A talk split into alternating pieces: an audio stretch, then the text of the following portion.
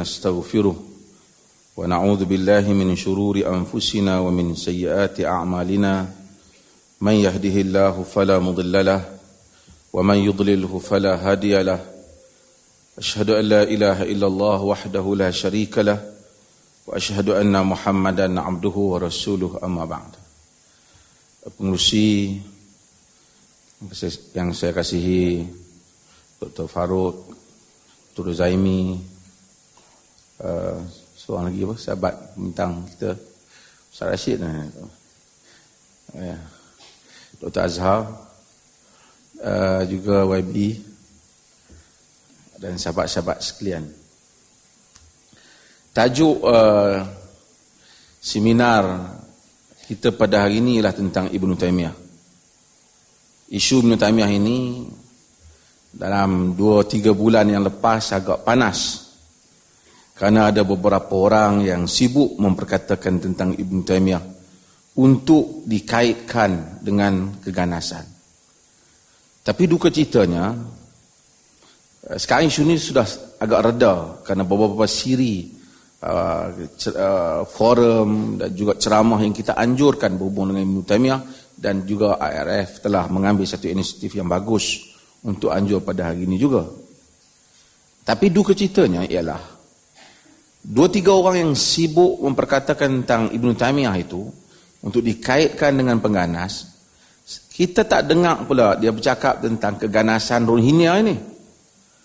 Keganasan uh, isu-isu yang membabitkan pembunuhan terhadap orang Islam yang berlaku di Myanmar tak adalah pula dia nak menyebut tentang keganasan uh, Sami ataupun apa yang sibuk untuk disentuh ialah keganasan tentang beberapa tokoh yang telah memberikan sumbangan yang besar dalam sepanjang sejarah peradaban Islam uh, hadirin dan hadirat sekalian ada dua perkara yang agak sukar apabila kita memperkatakan tentang tokoh yang lepas.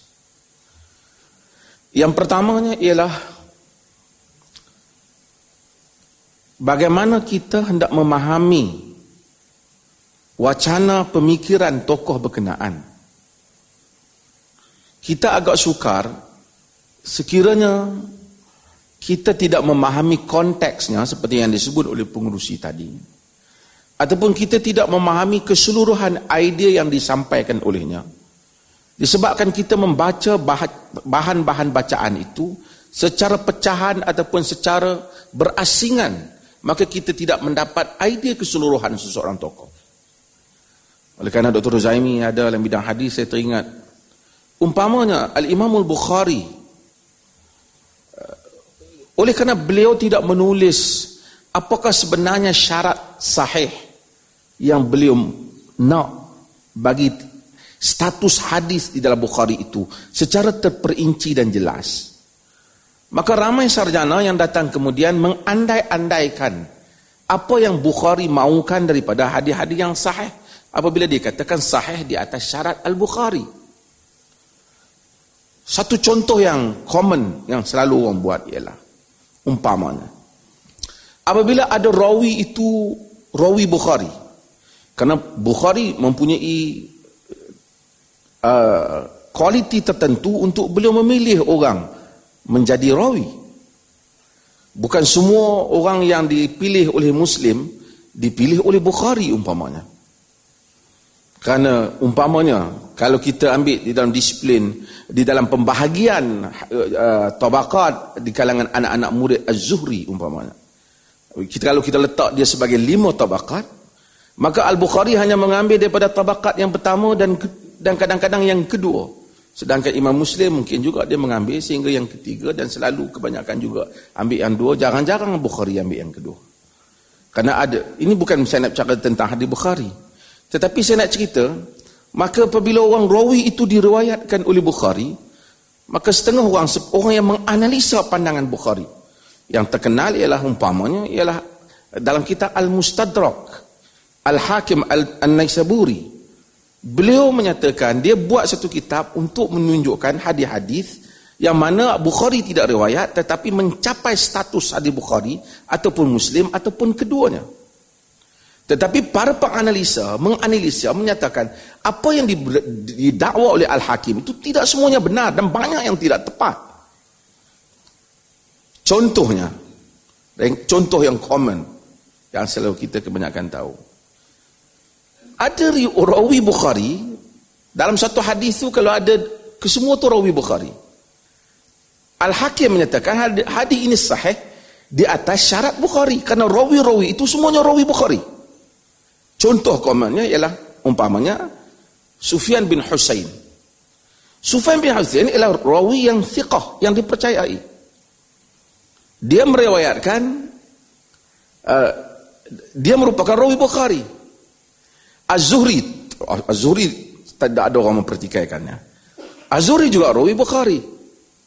Tapi apabila ada hadis yang Al-Hakim lihat diriwayatkan oleh As-Sufyan bin Husain daripada Az-Zuhri dia menyimpulkan bahawasanya hadis ini memenuhi syarat Bukhari kerana Sufyan bin Husain rawi Bukhari dan Az-Zuhri juga rawi Bukhari.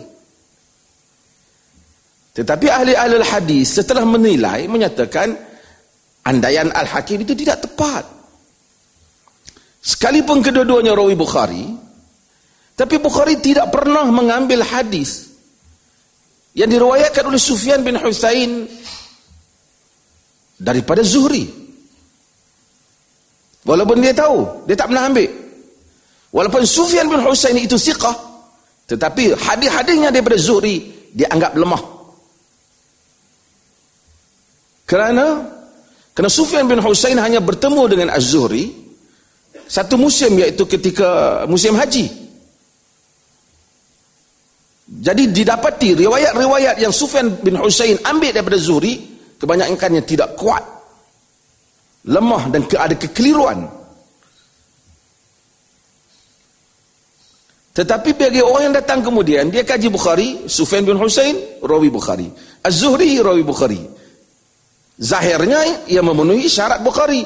Tetapi di sebalik itu, Bukhari dalam hayatnya tidak pernah mengambil. Kalau hadis Sufyan bin Husain daripada Bukhari, dia tidak ambil. Tapi kalau Sufyan bin Husain eh, daripada Zuhri, dia tidak ambil. Tapi kalau Sufyan bin Husain daripada orang lain, dia ambil. Maka seni di dalam memahami apa yang ada dalam pemikiran penulis itu penting hendaklah dikaji dengan adil bagi setiap kerangka pemikiran ini contoh dalam hadis lah kan. Banyak lagi lah contoh dalam hadis. Simak bin Harb umpamanya. Dia merupakan rawi Muslim. Dan Al-Qamah Maula Ibn Abbas merupakan rawi Bukhari. Apabila Simak bin Harb meriwayatkan daripada Al-Qam uh, uh, uh, Ikrimah. Ikrimah Maula Ibn Abbas. Dia merupakan rawi Bukhari. Kalau dia riwayatkan daripada Ikrimah. Maka kadang-kadang Al-Hakim menyatakan memenuhi syarat Bukhari dan Muslim. Saya pernah tidak. Bukhari tidak pernah mengambil riwayat yang demikian. Walaupun kedua-duanya ada. Ini pentingnya untuk bukan semua orang yang mengkaji pemikiran itu kita dapat menyimpulkan pemikirannya itu tepat terutama apabila kita tidak memahami realiti yang berlaku. Ibnu Taimiyah rahimahullah adalah satu sosok yang agak luar biasa dalam dunia kesarjanaan dan juga dalam dunia gerakan. Ibn Taymiyah sebelum kita pergi kepada apa yang dia lakukan dalam dunia ilmu. Ibn Taymiyah ini selalu saya sebut dia telah melakukan dua perkara yang bahaya dalam hidup dia. Dan kedua-dua ini bahaya untuk sesiapa saja. Kalau kita nak melakukan reform, pembaharuan, kita boleh buat pembaharuan dalam macam-macam. Pembaharuan dalam desain kereta, baju, apa saja, rumah, orang tak gaduh. Marketnya luas. Kita boleh kerja dengan syarikat ni, tak mau kita kerja dengan syarikat lain. Kereta ni buat, kereta tu buat, desain kereta baru, orang tak gaduh. Tapi dua bidang, jika kita cuba masuk, kita akan menanggung risiko yang besar. Satu, jika kita cuba buat pembaharuan di dalam politik. Karena politik ini sudah ada dia punya taikun-taikun ya. Karena apabila pembaharuan dilakukan, seringkali yang lama ataupun yang sedia ada akan terancam. dan yang sedia ada dengan kuasa politik mereka akan carang memberikan laluan mudah kepada sesiapa saja yang cuba melakukan pembaharuan ini berlaku dalam sepanjang sejarah orang politik yang kedua ialah jika kita cuba melakukan pembaharuan di dalam agama tajdid ataupun reform di dalam agama kerana ini adalah pembaruan yang bahaya. Kerana di dalam agama itu juga sama. Sudah ada dia punya taikun-taikun dia. Sudah ada orang-orang di situ. Kerana pembaharuan dalam dua bidang ini akan menyebabkan membabitkan bukan soal marketing pembeli tapi membabitkan seorang soal pengikut. Politik bergantung dengan sejauh mana orang mendukung sesuatu idea politik dan menyokong sesebuah kerajaan dan kestabilan sesuatu mazhab dan aliran juga sama ia membabitkan sejauh mana orang pasti percaya dan menerima keabsahan kekukuhan sesebuah idea ataupun sesuatu istihad ataupun pandangan-pandangan yang dilontarkan daripada mana-mana aliran semua orang maka sehebat mana pun orang itu yang sedia ada akan bertindak menghadapinya. Ini saya selalu sebut mata tempat. Tu imam tua pun nak tukar untuk imam baru di kampung cukup susah. Ya. Kalau kita urus masjid kita tahu. Kita dia dah tua. Umur dah 70, baca pun dah tergeliat dah. Muda dia okeylah. lah kita hantar untuk imam baru nak tukar dia macam-macam dia akan kata tajwid tergeliat lah suara tak sedap suara dia lagi tak sedap dah tua lah dia tu baca tak betul lah. Bukan kerana tak betul tapi kerana soal soal diri dia. Dia bimbang hilangnya wilayah yang sedang dia pegang itu. Dan ini satu realiti. Ibn Taymiyah dalam sejarahnya dia cuba melakukan reform di dalam dua-dua bidang ini. Dia memperkatakan tentang politik, dia berperang menentang Mongol, dia mengkritik kerajaan pada zamannya, dia mengkritik golongan agama dan berbagai-bagai lagi hal yang telah dia lakukan. Yang ini menyebabkan dia terpaksa menghadapi. Dia saya sebut banyak. Ibn Taymiyah mengumpulkan seluruh musuh daripada berbagai aliran. Dia menulis kitab Minhajus Sunnatin Nabawiyah mengkritik Syiah. Ini satu tulisan yang hebat. Sehebat mana musuh Ibn Taymiyah pun mereka kena melihat kepada tulisan Ibn Taymiyah kerana Ibn Taymiyah itu mempunyai pandangan-pandangan dan analisa-analisa yang sangat tajam di dalam mengkritik Syiah. Ada orang, ada wartawan luar negara tanya saya dia kata kenapa uh, Dr. Asi dengan yang melaungkan dengan sikap keterbukaan tapi menolak syiah. Sedangkan tidakkah keterbukaan itu patut menerima juga kewujudan syiah?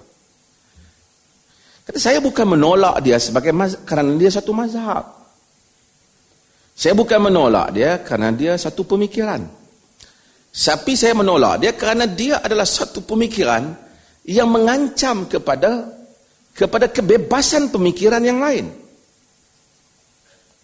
Di dalam Syiah umpamanya, Syiah ramai orang kata dia terima pemikiran Syiah kerana dia dia seorang yang terbuka. Tapi dalam masa yang sama dia menolak negara mullah. Syiah adalah asas kepada pemikiran negara mullah. Ada orang kumpulan-kumpulan Islam tertentu bagi tahu kenapa tolak Syiah? Ini tidak terbuka. Tapi dalam masa yang sama dia menolak golongan agama yang cuba mewujudkan negara Islam totok seperti yang dipahami oleh Taliban. Kenapa awak tolak pemikiran Taliban? Dia kata Taliban jumud dan seumpamanya. Syiah telah menjadikan akidah boleh dilantik manusia menjadi kepimpinan hanya membabitkan keluarga Nabi saja dan golongan agama tertentu saja. Syiah adalah punca kepada pemikiran negara mullah. Dalam syiah tidak ada demokrasi. Mana boleh ada demokrasi? Hanya kena titis keturunan tertentu saja baru boleh menjadi pemimpin. Dan sebahagian kumpulan-kumpulan yang menganggap diri mereka terbuka, mereka kontradik kerana mereka tidak mem memahami uh, wacana yang sebenar yang kita bincang. Bukan kerana ia sebagai syiah, tapi kerana apa yang terkandung di sebalik pemikiran syiah itu. Dan Ibn Taymiyah menulis uh, tentang darut ta'arud bainal aqli wa naql. Dia menulis bagaimana menghadapi ahli falsafah. Sudahlah dia ada musuh di kalangan syiah. Dia ada musuh lagi dengan banyak lagi buku-buku dia melawan uh, golongan mujasimah dan seumpamanya. Dia menulis karya melawan ahli falsafah dan terkenal dengan dengan dengan Ibn Taymiyah menyebut bahawasanya dia menganggap bahawasanya falsafah Yunan itu tidak memberi manfaat kepada orang yang cerdik dan tidak juga memberi manfaat kepada orang yang bodoh.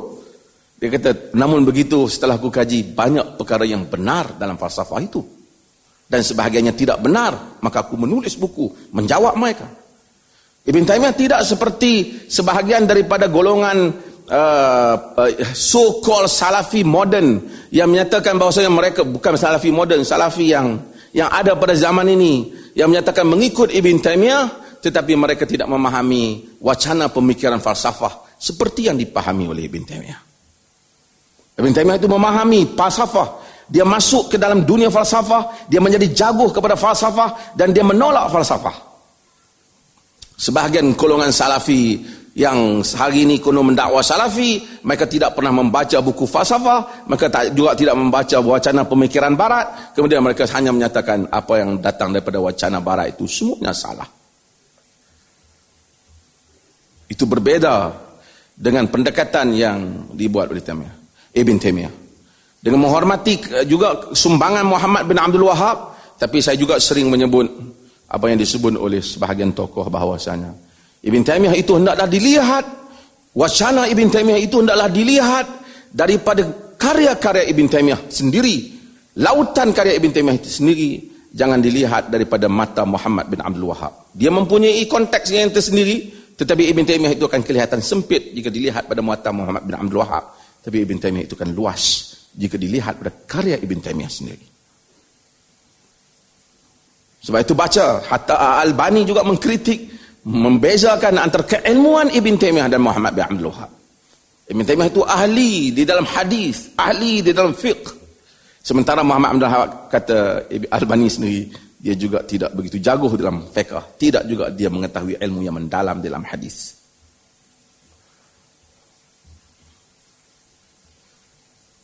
Ibn Taymiyah menulis buku-buku yang menyebabkan dia terpaksa menghadapi golongan sufi pada zamannya. Al-Furqan baina awliya'ir rahman wa awliya'ish wa awliya'ish syaitan. Pembeda antara uh, wali-wali Tuhan dan wali-wali syaitan. Mengkritik golongan sufi. Sedangkan dia antara tokoh-tokoh sufi. Ibn Taymiyah itu sufi. Walaupun dia mungkin dia juga kadang-kadang menggunakan istilah tasawuf walaupun beliau tidak gemar dengan pendek, dia dia bukan menolak pemikiran kerohanian itu yang ditolak oleh Ibn Taimiyah adalah manhaj yang salah dalam kerohanian. Berbeza dengan golongan madkhali moden yang mendakwa sebagai salafi yang menolak hatta perkataan sufi itu sendiri dianggap tasawuf itu sendiri dianggap sebagai salah. Ibn Taymah menggunakan sufi ahli sunnati wal jamaah. Sufi ahli sunnah wal jamaah. Walaupun di sana ada pilihan perkataan lain yang mungkin seperti perkataan uh, tazkiyatun nafs dan seumpamanya. Dan ini kita kena hadam di dalam wacana pemikiran Ibn Taymiyah. Sebab itu Ibn Taymiyah itu hendaklah dilihat sebagai intelektual besar. Tidak ada suatu gerakan yang datang. Melainkan kebanyakan mereka mengambil daripada Ibn Taymiyah. Hasan al-Banna ke, sebelum Hasan al-Banna ke, Ash-Shawkani yang melakukan semua orang mengambil daripada Ibn Taymiyah, termasuk juga Muhammad bin Abdul Wahab. Hatta Qaradawi menyebut bahawasanya Ibn Taymiyah itu merupakan ulama yang paling akrabu ila qalbi, yang paling dekat kepada jantung hatiku. Dia melalui pada proses awalnya aku melalui, melalui uh, madrasah Al-Ghazali. Dan kemudian aku mendapati menjumpai madrasah Ibn Taymiyah. Dan aku dapati madrasah Ibn Taymiyah jauh lebih besar daripada madrasah Al-Ghazali. Hatta golongan sufi yang mu'tadil insaf seperti Abdullah bin Bayyah Beliau menyebut bahawasanya sayap Islam itu terbang dengan Islam itu terbang dengan dua sayap pemikiran. Sayap Al-Ghazali dan sayap Ibn Taimiyah.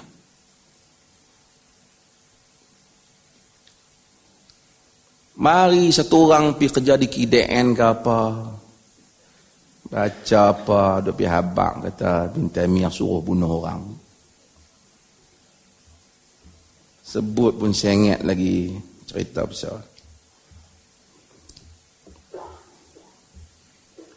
Ini wacana ini ialah wacana pemikiran ilmu. Ia bukan wacana keselamatan. Keselamatan hanya boleh dirumuskan. Ibn Taymiyah lahir pada 1210 ataupun 12 Rabiul Awal 661 dan meninggal pada tahun 728 Hijrah. 700 tahun. Semua dunia kesarjanaan mengambil manfaat daripada karya Ibn Taymiyah. Man fatwa university PhD masters macam-macam lagi orang buat. Ambil daripada buku Ibn Taymiyah. Saya kecil-kecil membaca buku apa Wabi Abu Urwah tentang Ibn Taymiyah tentang satu syariah tentang politik Islam. Semua ambil bank-bank kita mengambil daripada Ibn Taymiyah dan Ibn Taymiyah walaupun dia dari segi uh, dominance pemikirannya ialah mazhab Hanbali tapi banyak dalam fatwa-fatwa muamalat dia mengambil daripada mazhab Maliki. Ibn Taimiyah itu selalu melihat teks dan konteks.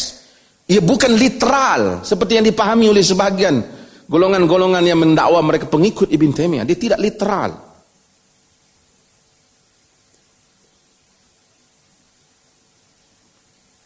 Tujuh ratus tahun lebih orang mengambil manfaat. Mari dua tiga hari budak-budak ni habak. Kerana Ibn Taimiyah lah orang bunuh orang. Jadi baca buku Ibn Taymiyah, tu jadi pengganas. Dia yang ceramah ganas tu dia baca buku siapa?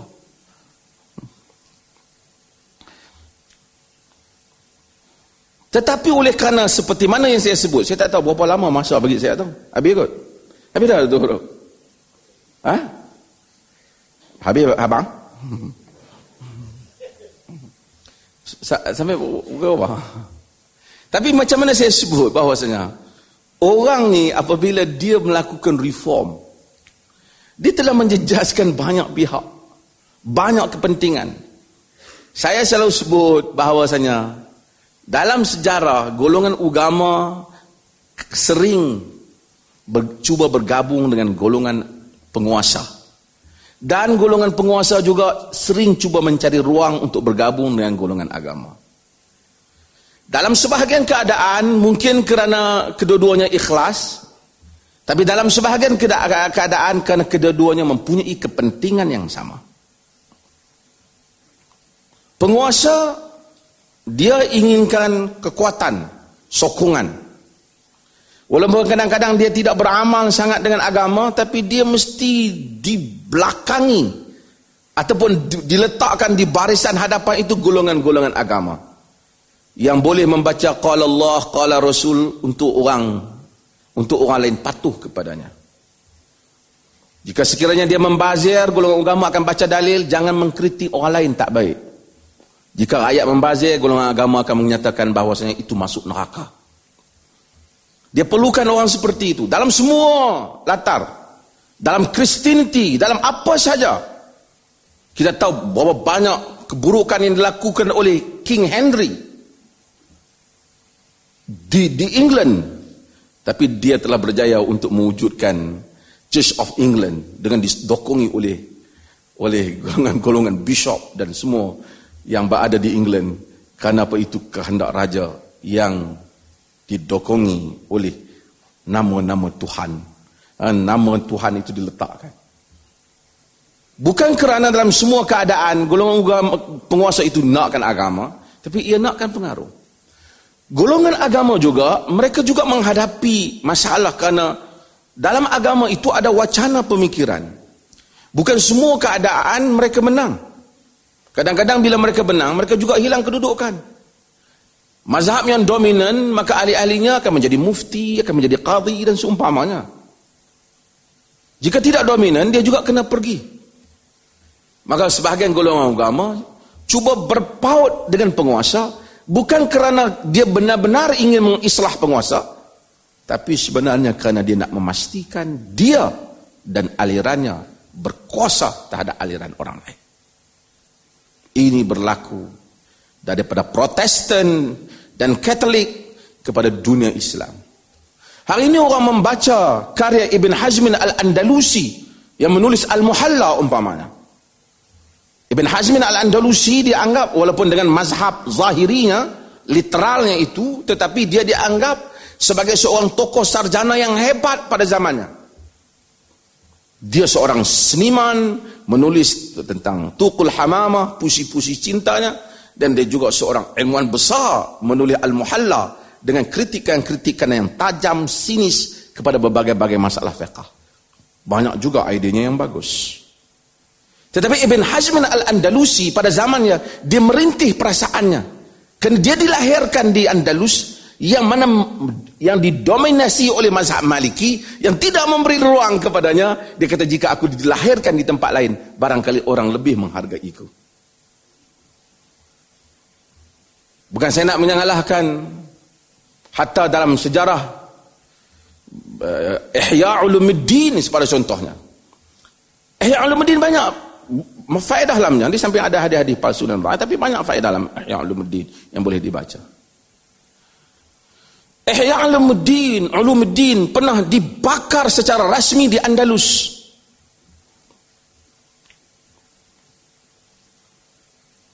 Yusuf Al-Ali Tashfin dalam masa pemerintahannya dengan nasihat oleh Qadi bin Hamdin telah membakar di Cordova secara rasmi Ihya Ulumuddin dan dianggap sebagai kitab yang salah menyesatkan ketika itu dengan tuduhan Eh, terutamanya yang perkara yang membabitkan persoalan perbincangan tentang alam ruh di dalam Ihya Ulumuddin.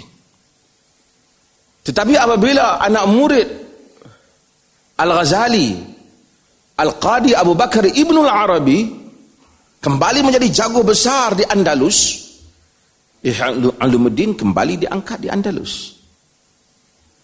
Dibaca semula di Andalus.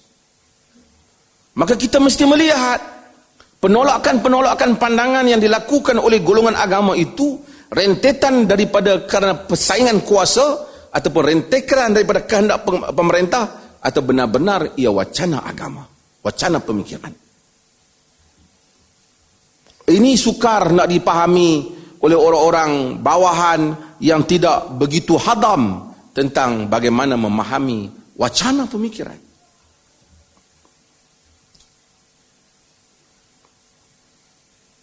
Banyak lagi tokoh-tokoh besar ya, yang diambil tindakan pada zaman mereka. Kemudian dianggap jago. Al-Bukhari sendiri, dia tidak dibenarkan pada zaman dia. Untuk menyampaikan kuliah. Lebih kurang Dr. Zami pada satu dua tempat. tak mahabak diri sendiri, Pak Dr. Zami.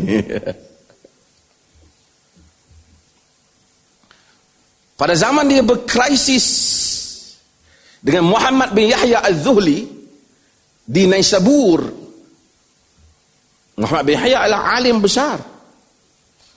Merupakan tokoh besar di dalam Al-Jarh wa Ta'dil. Ilmu Jarh wa Ta'dil. Dianggap sebagai imam Jarh wa Ta'dil fi asrihi imam Jarh wa Ta'dil pada zamannya. Dia berkrisis dengan Al-Imam Al-Imam Al-Bukhari Muhammad bin Ismail Al-Bukhari. Yang merupakan muridnya juga. Yang pada awalnya dia menerima kedatangan uh, Al-Bukhari kemudian bersaing kemudian Bukhari terpaksa keluar daripada Naisabur kemudian pergi ke Bukhara di Bukhara dia ditolak dan tak dibenarkan mengajar atas alahan Khalid bin Yahya yang merupakan abang ataupun adik kepada Muhammad bin Yahya Sehingga ke akhir hayatnya Bukhari tidak dibenarkan untuk memberikan penyampaian ilmu. Dan dia mati dalam dibuang. Ditolak oleh masyarakat Naisabur. Bukan semua orang tolak. Tapi oleh kerana ulama dan penguasa bersatu, menolaknya. Dia tak dibenarkan mengajar. Dia mati dalam buangan. Setelah dia meninggal. Sehingga pada zamannya, ramai ahli-ahli jarh wa ta'dil mendaifkan riwayat Muhammad bin Ismail al-Bukhari. Wal Bukhari wa Muhammad bin Ismail da'af. Da'if fihi mas'alatul lafz.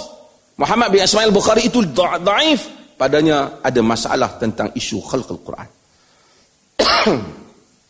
Akhirnya dunia berubah, orang menerima balik karya Bukhari. Kerana sebab itu saya rasa kita kena lihat bagaimana sesuatu wacana itu diangkat. Demikian hal yang berlaku kepada Ibn Taymiyah. Kalau mereka itu alul hadis saja, hanya menjawab satu dua soalan, telah menimbulkan masalah pada pemerintah. Bagaimana satu sosok yang telah terlibat mengkritik syiah, mengkritik sufi, mengkritik falsafah, turun ke medan perang, berperang dengan dengan mengemalai rakyat, buat bukan buat demo, perang. berperang, turun ke medan, berperang, menentang Tatar, bangkit, mengkritik pemerintah di hadapan. Ha, nanti kita tengok, sehingga semua orang tahu tentang sejarah Khazan dengan Ibn Taymiyah apabila Ibn Taymiyah eh, Khazan ketika itu merupakan uh, pemerintah yang menguasai Dimash kemudian memanggil semua rakyat uh, dia kata dia masuk Islam dan ramai ulama hadir lah majlis makan dia buat satu majlis uh, uh, multaqa ulama uh, Khazan buat dan kemudian ramai orang datang ulama-ulama semua datang bagi makan. Ini disebut oleh Ibn Kathir dalam Abidayah wa Nihayah. Orang semua makan Ibn Taymiyah tak makan kita tahu cerita ni dan semua orang uh, Khazan tengok, kenapa Khazan tengok kenapa orang lain semua makan kau tak makan? Dia kata datuk nenek kau lebih baik daripada engkau. Mereka dahulu tak mengaku Islam tapi mereka tidak buat benda-benda yang tak elok pada orang Islam. Engkau mengaku Islam, engkau rampas harta benda rakyat, kau curi harta benda mereka. Kemudian engkau jamu kami semua makan. Aku tak boleh makan.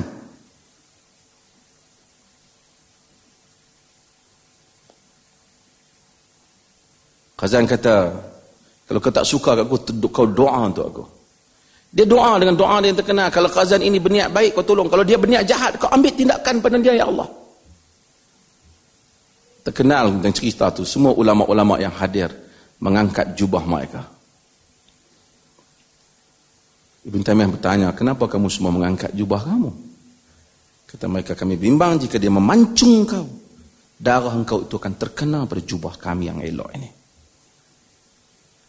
Maka inilah terkenal ulama yang menjaga jubah. Lebih daripada menjaga rakyat. Lebih daripada menjaga kepentingan negara. Khazan merupakan satu orang Mongol. Morul yang masuk dan memperdayakan umat Islam yang menghadapinya ialah Ibn Taymiyah. Sebab itu tulisan-tulisan Ibn Taymiyah dalam hal maka jangan heran jika Ibn Taymiyah itu ada musuh yang sangat banyak. Ia ada musuh di kalangan golongan agama dia ada musuh di kalangan ahli politik.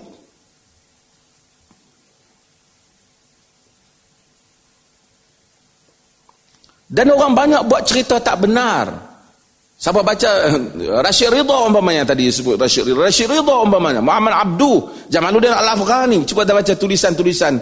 Orang zaman dulu kata zaman Rashid Ridha. Uh, Muhammad Abdu mati lidahnya terkeluar panjang. Golongan agama memang dia suka buat cerita macam tu kadang-kadang untuk beli market. Ma mati mayat jadi khinzir lah. Jadi atromen lah. Apa-apa. Ya. Hmm. Jadi dia suka cerita-cerita. Abu Jahal pun mati tak ada khinzir. Kata Hamka demikian itulah mereka buat cerita. Maka banyak cerita bohong yang dikaitkan dengan Ibn Taymiyah. Maka sebahagian orang buy the idea ataupun the story. Dia pun letakkan benda tu untuk Ibn Taymiyah. Termasuk Ibn Batutah yang selalu kita sebut. Ibn Batutah walaupun kita menghormati apa yang beliau tulis sebagai satu catatan pengembaraan, ia bukan seorang sarjana yang terlalu besar. Dia bukan seorang ulama hadis, tidak juga ulama fiqh. Dia seorang pengembara. Dia yang mencatatkan dan catatan yang dicatatkan oleh Ibn Battuta itu juga boleh dipersoalkan daripada banyak perkara. Kemungkinan yang benar tapi ia sedangkan hadis sendiri mempunyai disiplin periwayatan. Kata Ibn Battuta, ketika aku berada di Damsyik, aku menghadiri Ibn Taymiyah pada hari Jumaat.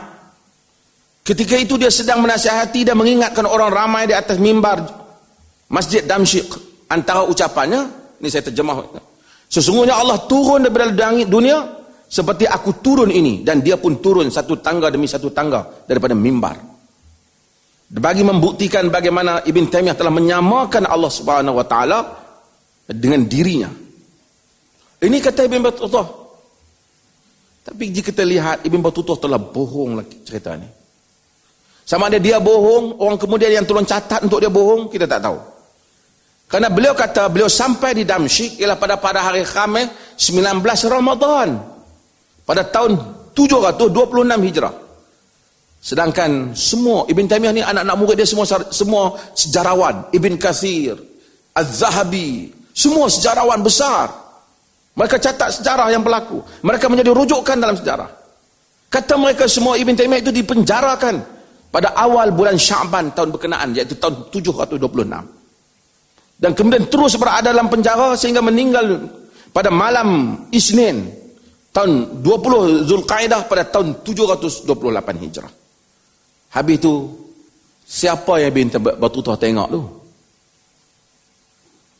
Kemudian dia tak pernah menjadi khatib di Masjid Mimbar, eh, di Masjid Damsyik. Mari orang kemudian baca buku, tengok Ibn Battuta kata terus dituduh pada satu tokoh yang sumbangannya kitab Ibn Taymiyah itu sendiri. Lebih besar daripada diri dia sendiri. Lebih berat daripada diri dia nak ditimbang apa yang telah Ibn Taymiyah tulis. Hanya dengan satu kenyataan daripada satu orang pengembara seperti Ibn Battuta kemudian dibuat keputusan untuk seorang sarjana yang besar dan itulah kerana tak ada apa lagi wacana sebahagian yang di kalangan orang Islam ustaz-ustaz ni tidak bercara pasal Ibn Taymiyah dengan cerita Ibn Battuta. Wacana pemikiran politiknya, wacana pemikiran agamanya, penghujahan-penghujahan Ibn Taymiyah, isu maqasid syariah yang ditimbulkan oleh Ibn Taymiyah, isu kenegaraan yang dibangkitkan oleh Ibn Taymiyah, isu bagaimana tentang mengatur tentera, mengatur rakyat yang dibangkitkan oleh Ibn Taymiyah, tentang muamalah, hampir tidak ada bank, boleh tanyalah. Dr. Ashraf Wajdi ke siapa yang terlibat kebanyakan perbankan hari ini memakai idea Ibn Taymiyah dalam pengu dalam fatwa-fatwa mereka. Secara spesifik, Ibn Taymiyah yang mengeluarkan pandangan itu. Habis Dr. Furung? Oh, terima kasih banyak. Nanti, kalau tidak lagi lama saya cakap. Dan saya saya nak sebut satu dua perkara. Ibn Taymiyah, last Dr. Furung lama tak jumpa mikrofon ni apa Ibn Taymiyah selalu mengajak orang melihat kepada maqasid itu tentang kita pun tahu bagaimana Ibn Taymiyah mengulas hadis innallaha huwal musa'ir al-qabid al-razzaq Allah Ta'ala yang menetapkan harga barang Ibn Taymiyah melihat Ibn Taymiyah tentang bolehnya menetap harga barang walaupun Nabi tak mau Karena Ibn Taymah menyatakan bahawa larangan itu hanyalah larangan yang bersifat tertentu, muayyan. Bukan saja am, bukan untuk semua. Ibn Taymah melihat daripada sudut uh, teks dan konteksnya. Konteks penetapan harga barang uh, yang dilarang oleh yang Nabi tak nak itu dalam konteks itu. Mungkin ada perbezaan di kalangan mereka free market idea tentang ekonomi, dan juga tentang apa yang disebut oleh Ibn Taymiyah ini. Tapi ramai di kalangan sarjana melihat hadis ini mempunyai konteks. Saya buat satu contoh yang itu saya sebut juga. Tentang bagaimana Ibn Taymiyah melihat kepada orang yang telah mentalakkan istrinya secara ta'liq. Kalau dia kata, contoh ni saya sudah sebut orang dah tanya. Kalau sekiranya, mungkin apa Wabi Abu, Abu Umrah mungkin suka tajuk ni juga saya sebut kalau satu orang kata jika sekiranya aku tak sokong kau isteri aku tertalak. Isteri tertalak ataupun tidak. Saya suka dan antara perbahasan orang yang bahas, Ibn Taimiyah melihat pada satu sudut yang mana orang lain kurang melihatnya. Ibn Taimiyah memfatwakan tak semesti jatuh. Ibn Taimiyah kata apa? Lihat apa? Ringkas. Pasal Dr. Farouk kata masa dah habis. Ibn Taimiyah lihat tentang maksud orang itu. Adakah maksud dia hendak mentalakkan isteri ataupun maksud dia dia tak suka talak isteri? Contoh. Kalau kita kata satu orang, kalau sekiranya aku tak bayar hutang kau, aku jadi Yahudi. Umpamanya. Adakah kerana dia suka jadi Yahudi ataupun kerana dia tak mau jadi Yahudi? Ha? Adakah kerana dia suka jadi Yahudi ataupun kerana dia tak nak jadi Yahudi? Ha? Tentang confusion. Jadi mufti sekali. Adakah kerana dia nak jadi Yahudi ataupun kerana dia tak suka jadi Yahudi? Kerana dia tak suka lah. Maksudnya, seperti mana aku tak suka jadi Yahudi, demikian aku tak suka untuk tipu kau. Itu maksudnya. Katakanlah, di atas apa keadaan, tiba-tiba dia tipu juga kau tu. Dia menipu kau, tertipu kau, tertipu. Adakah dia jadi Yahudi? Adakah dia jadi Yahudi? Adakah agama dia tertukar? Tak. Dia mungkin boleh berdosa kerana dia telah buat satu percakaran yang begitu, cakar, cagaran yang demikian, tapi dia tidak menjadi Yahudi. Dia tidak terkeluar pada agama. Kerana daripada awal dia tak suka, bukan kerana dia suka. Tapi kalau dia kata, sekiranya aku buat hal ini, maka engkau tertalak. Kalau dia maksudkan tu kerana dia malu dah nak jadi suami, kalau dia buat macam tu, ah, memang tertalak lah. Dia malu dah, dia pun memang tak minat jadi suami dah. Kalau isteri dia buat begitu, ataupun kalau dia buat begitu, dia dah tak minat. Tapi kalau dia nak beritahu kat isteri dia, nak beritahu, seperti mana aku tak mau talak isteri aku, demikian aku takkan bohong kau. Adakah dia maksud talak? Tiba-tiba, jika kau tak datang hari ini, isteri kau tertalak. Cepat cakap. Imam Malik ada kau dia, talakul mustakrah. Uh, uh, uh, uh, Laisa alal mustakrah talak. Talak. Tidak ada pada orang yang dipaksa itu talak. Ibn, Ibn, uh, Imam Malik telah fatwa hal ni. Jika tercabut bau dia diambil tindakan oleh khalifah. Kerana orang yang bai'ah jatuh talak itu tak jatuh kerana dipaksa. Kata Imam Malik terkenal. Imam Malik larang hal yang dibuat dalam zaman pemerintahannya. Tapi saya nak ceritanya ialah kata Ibn Taymiyah dia maksudnya kalau dia tak suka maksudnya macam mana aku tak suka talak kau isteri aku. Demikian aku tak akan mungkin janji dengan kau dia nak letakkan satu cagaran sehingga kawan tu percaya. Tiba-tiba dia tak datang. Isteri dia tertalak atau tak? Kata Ibn Taymiyah tak. Kerana dia bukan maksud nak talak isteri dia. Tidak semudah itu nak menjatuhkan talak. Kerana kerana Ibn Taymiyah melihat kepada maksud bukan melihat kepada literal makna. Orang yang kata golongan pengikut Ibn Taymiyah itu literal pandangannya, dia yang lebih literal dalam pandangan. Ibn Taymiyah itu sentiasa mendahului maksud, makasid agama dan itu merupakan satu kelebihannya. Bukan kata Ibn Taymiyah tidak ada kelemahan sebagai manusia, ada juga pandangan yang dikritik dan tak dipersetujui. Ini bukan masa saya hanya untuk berceloteh permukaan saja. Terima kasih banyak. Sekian. Wassalamualaikum warahmatullahi wabarakatuh.